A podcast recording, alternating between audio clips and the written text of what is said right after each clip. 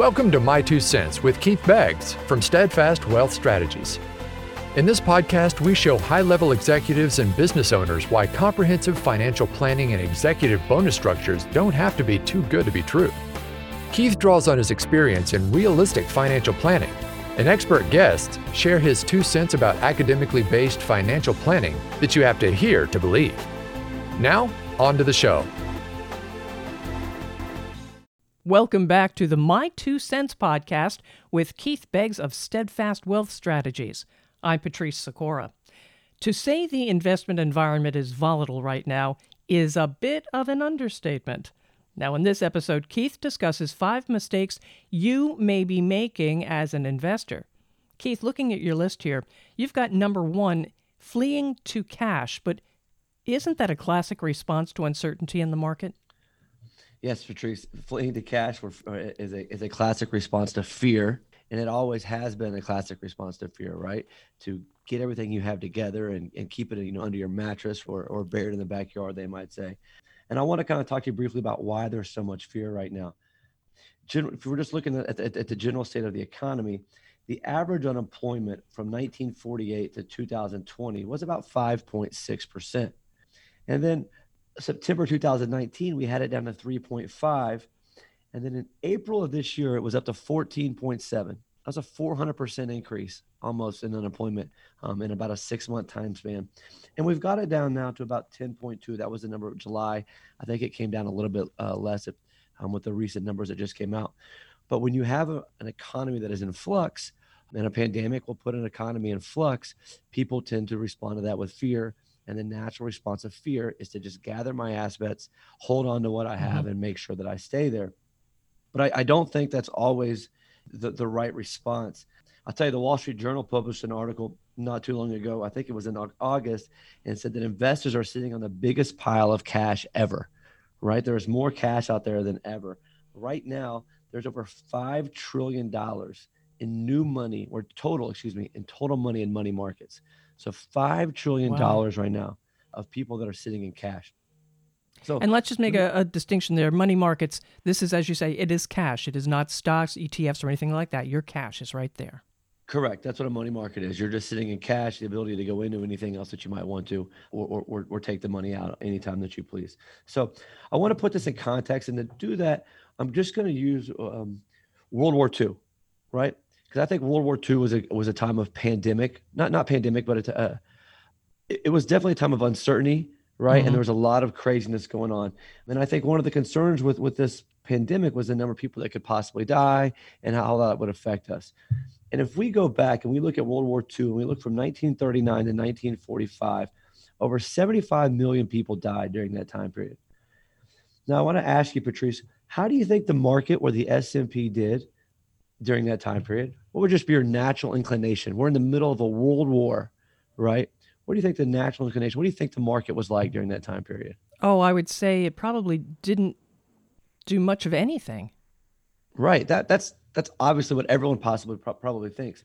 In actuality, the market went up over 106% during those 6 years. Mm-hmm. So it went up over an average of 12.7% a year.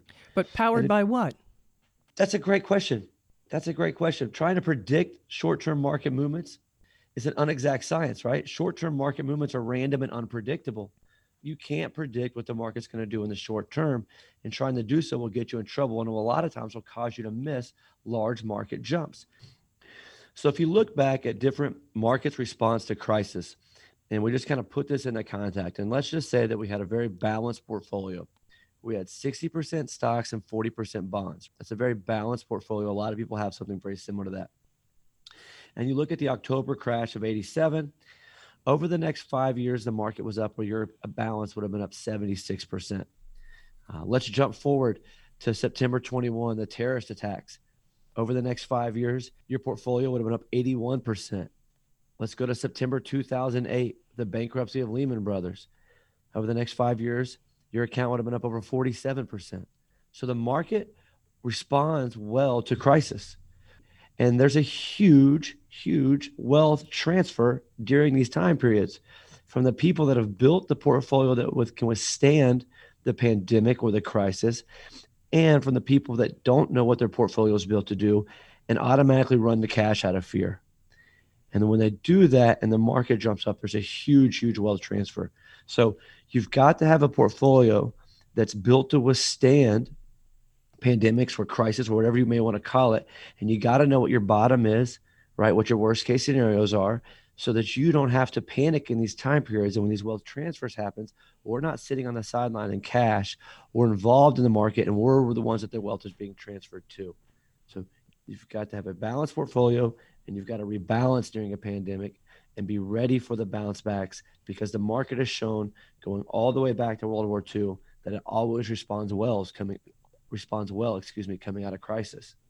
So now you've got your cash. Is it too late to respond yourself, or should you wait? It's never too late to respond. The best time to be in the market is always right now. So timing the market is a fool's errand, you know, it's fool's gold, right? You can't time the market, right? You just can't do it. You need to decide if you want to be in the market. And once you decide that you want to be in the market, you need to build the right balance of portfolio, whether that's stocks, bonds, annuities, whatever that is. You need to build that balance that you need to have. And then you need to rebalance. If stocks have a major run up, then you need to rebalance, and always keep your range of reality in check, and always keep your balance where you want it to be, your portfolio pie in the right chart, right? Whether it's 60-40 or 50-50, whatever that is, you need to build that, and you need to always look at it and evaluate it, right? You may decide to be more aggressive later on or less aggressive based on age and different life circumstances. But you need to do that, and then you need to stick with it, and you need to rebalance as you move forward. I think that rebalancing is an excellent point. Why don't you explain why you need to do that?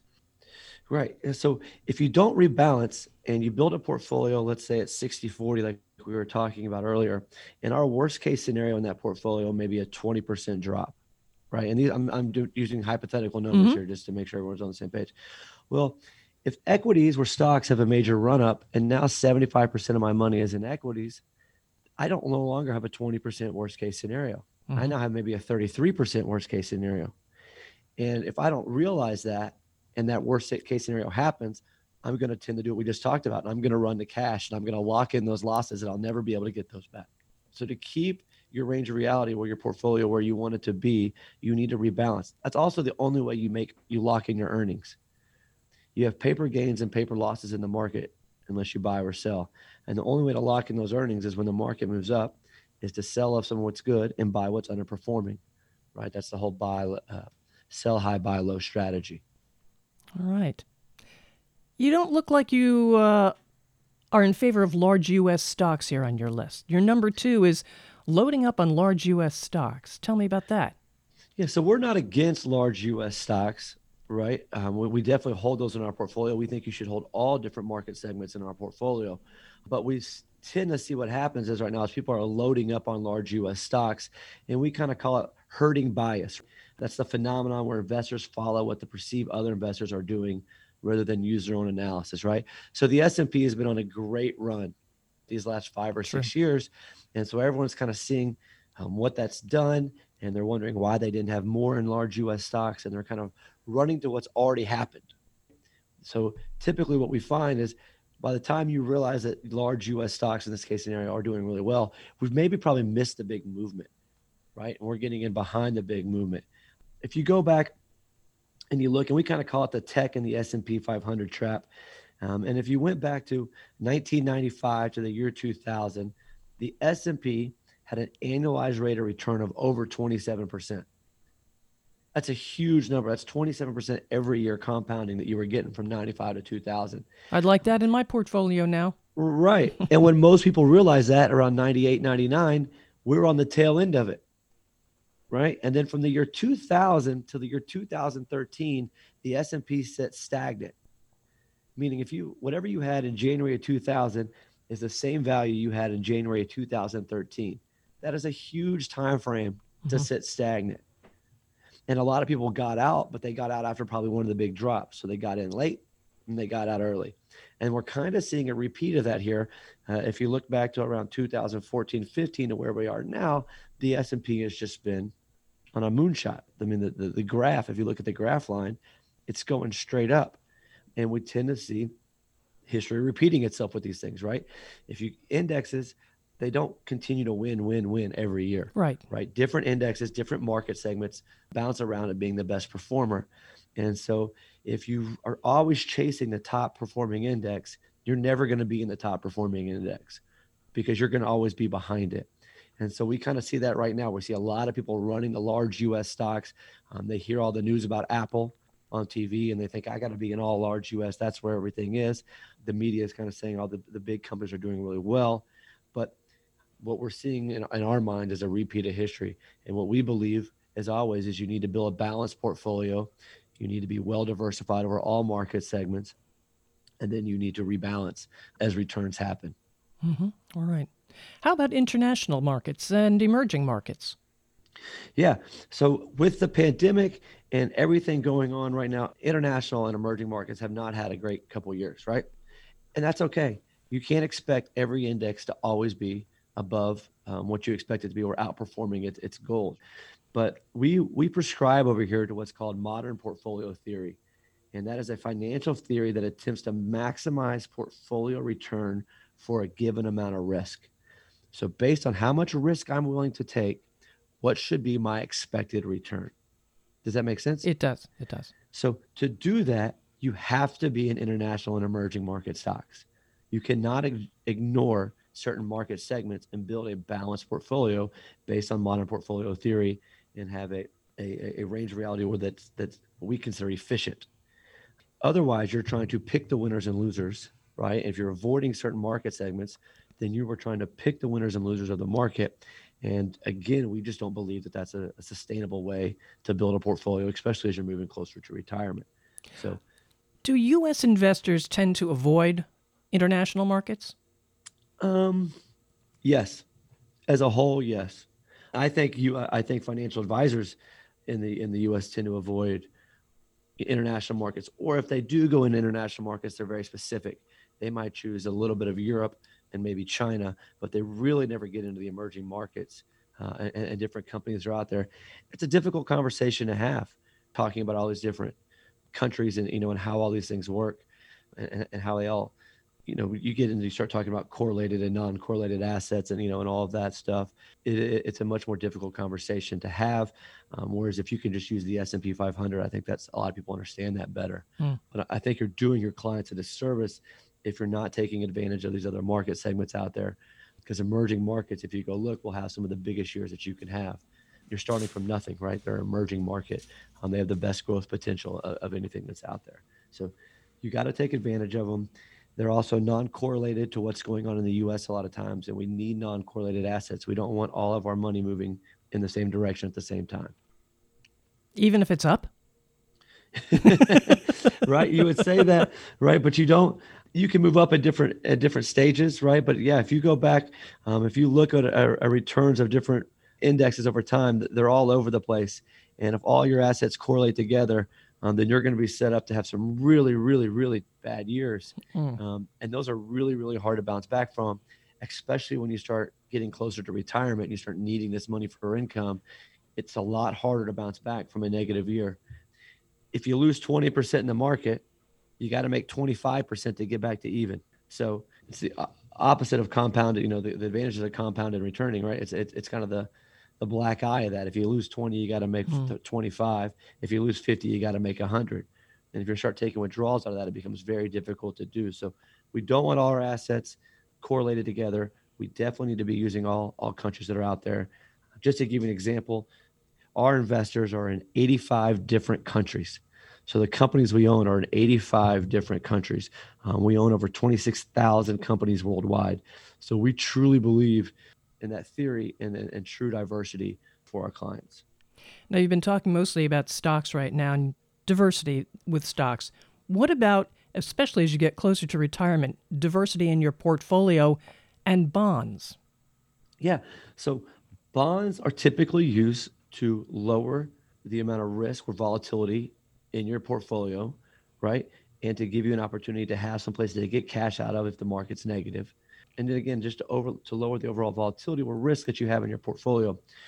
What we tend to see in times like this is people running to more long-term bonds.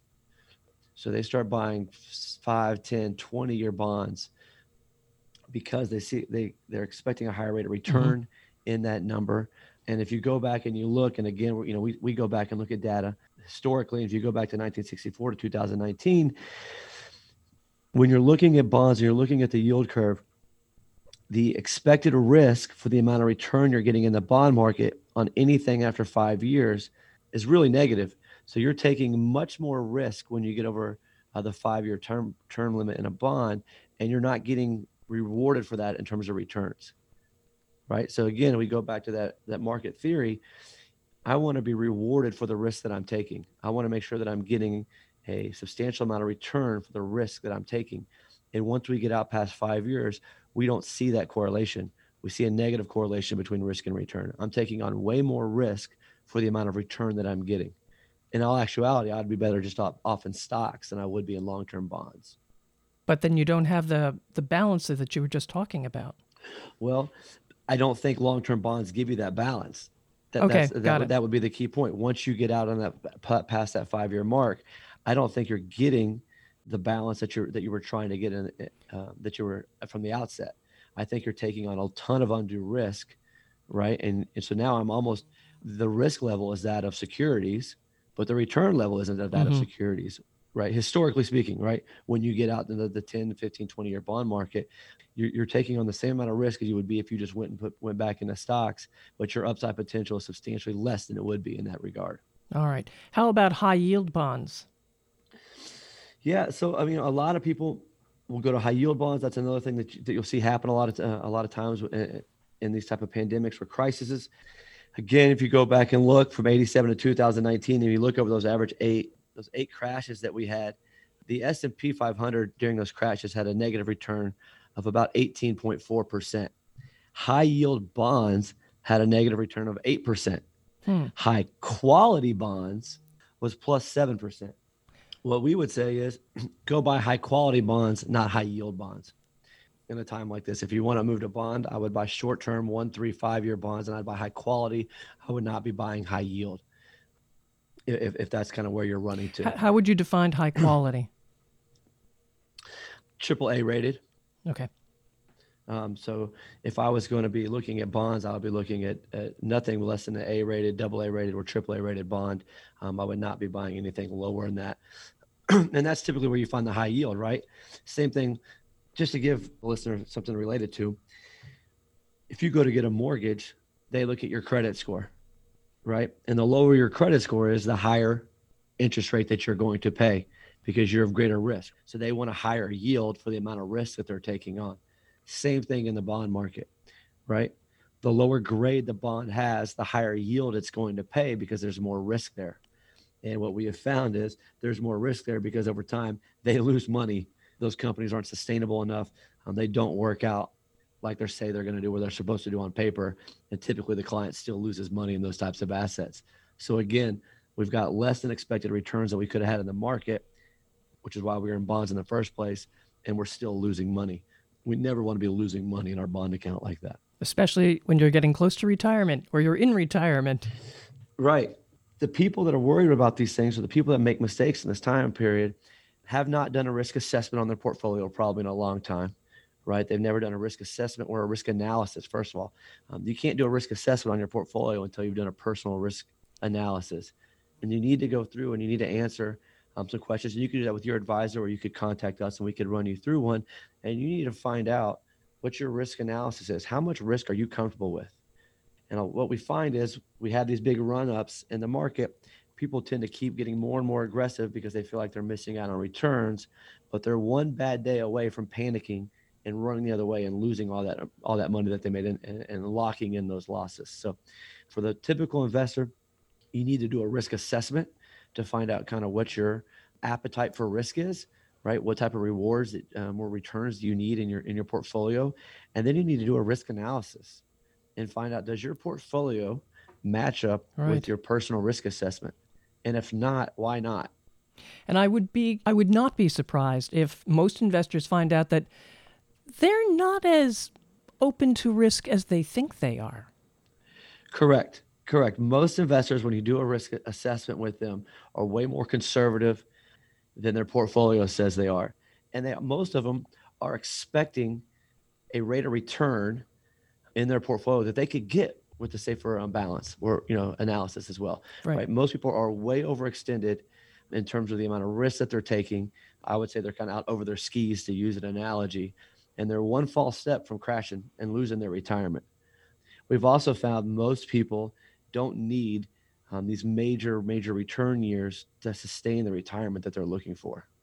And so they're taking all this undue risk, and they might have some really good years, but I don't know too many people in retirement that change their lifestyle because of a quality year of returns. I'll give you an example.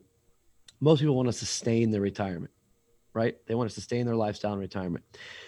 If they have a 25 or 30% return, none of my clients have ever went out and started living a more expensive lifestyle because they had more money all of a sudden, right? They've been living the same lifestyle for 20, 25, 30 years. They're not now buying different clothes or shoes or different restaurants because they had a good returns year. Now, I have met with clients who've had a very negative year because they were that far out in their, you know, in their portfolio, and now they're having to change their lifestyle because they don't have the money to sustain it anymore. That's not a place that I think anybody wants to be. Correct.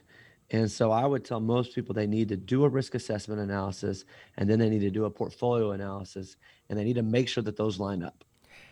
And if they want to get in touch with you to talk about that, how can they reach you? Yeah, so they can reach us a couple of different ways. They can go on our website at steadfastws.com. Steadfast is S-T-E-A-D-F-A-S-T.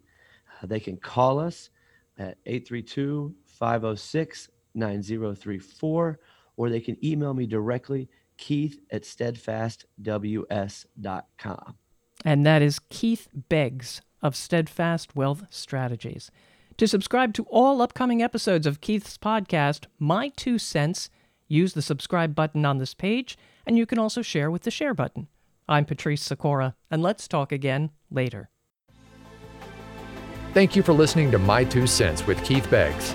Click the subscribe button below to be notified when new episodes become available. All securities discussed are offered and provided through Steadfast Financial Planning, LLC.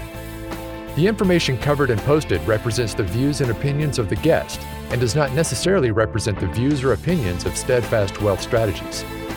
The content has been made available for informational and educational purposes only. The content is not intended to be a substitute for professional investing advice. Always seek the advice of your financial advisor and/or qualified financial service provider with any questions you may have regarding your investment planning.